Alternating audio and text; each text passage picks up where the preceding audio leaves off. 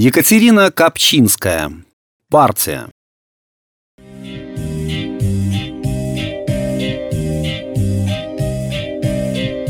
Чао, Фабио! Дмитрий Петрович сделал решающий ход и с улыбкой смотрел в экран еще пару секунд. Приятно выигрывать у почти гроссмейстера, даже если это онлайн-поединок. Русско-итальянское противостояние длилось уже не один год, с переменным, надо сказать, успехом. Неизвестный Фабио, прячущийся за флагом на аватарке, играл, может, и лучше Дмитрия Петровича, но запросто мог слить партию, занервничав на последних секундах. «Забавно, что я выиграл именно сейчас», — подмигнул Дмитрий Петрович самому себе. Он, в отличие от Фабио, не поленился загрузить в шахматное приложение собственное фото. Мужчина вынырнул из водоворота мыслей как раз в тот момент, когда приветливый безликий голос сообщил — Заканчивается посадка на рейс 354, вылетающий в Рим. Всех отставших пассажиров просим немедленно пройти к выходу 409. Оставив симпатичной официантке 100 рублей на чай, Дмитрий Петрович покинул гостеприимное кафе с видом на летное поле и поспешил к объявленному выходу. На паспортном контроле в Риме было не протолкнуться.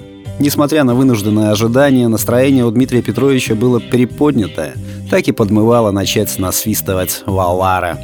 Добродушно-дружественные итальянские пограничники выполняли профессиональный ритуал из пяти движений. Взять паспорт, открыть на ощупь, поднять цепкий взгляд, чтобы сверить фотографию с оригиналом, шлепнуть печать и небрежно вернуть документ владельцу.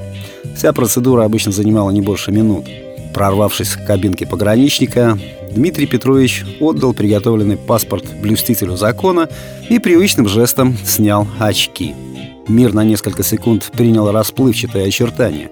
Вернув себе способность видеть, Дмитрий Петрович ощутил смутное беспокойство. Ожидаемого шлепка печати все не было. Пограничник внимательно смотрел на него и молчал. Пауза затягивалась.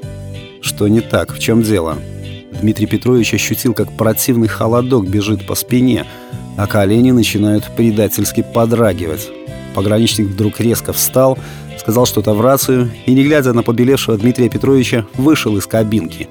Он унес паспорт. Дмитрий Петрович в панике оглянулся. Никто не обращал на него внимания, только очередь, стомившаяся за желтой разметкой, нетерпеливо приплясывала.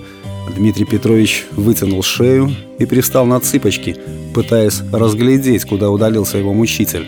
Тот скрылся за какой-то дверью, из которой тут же вышел другой военный. Он бодрым шагом подошел к Дмитрию Петровичу, оглядел его с головы до ног и, лучезарно улыбаясь, произнес «Сеньоре, андиамо!» Дмитрий Петрович попятился. «Let's go!» Пограничник повторил приказ на английском и решительно взял Дмитрия Петровича за локоть. Толпа за спиной ахнула. «Повязали мужика!» С выражением произнес хриплый голос на родном языке. Пограничник вежливо, поддерживая шатающегося Дмитрия Петровича под локоть, подвел его к двери, приоткрыл ее и легонько втолкнул перепуганного мужчину в комнату спиной вперед. Дмитрий Петрович заколотил ладонями по двери.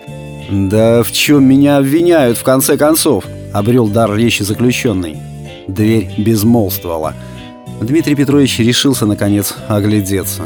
Он медленно повернулся и тут же обессиленно прислонился к двери спиной. Навстречу ему из-за стола поднялся первый пограничник.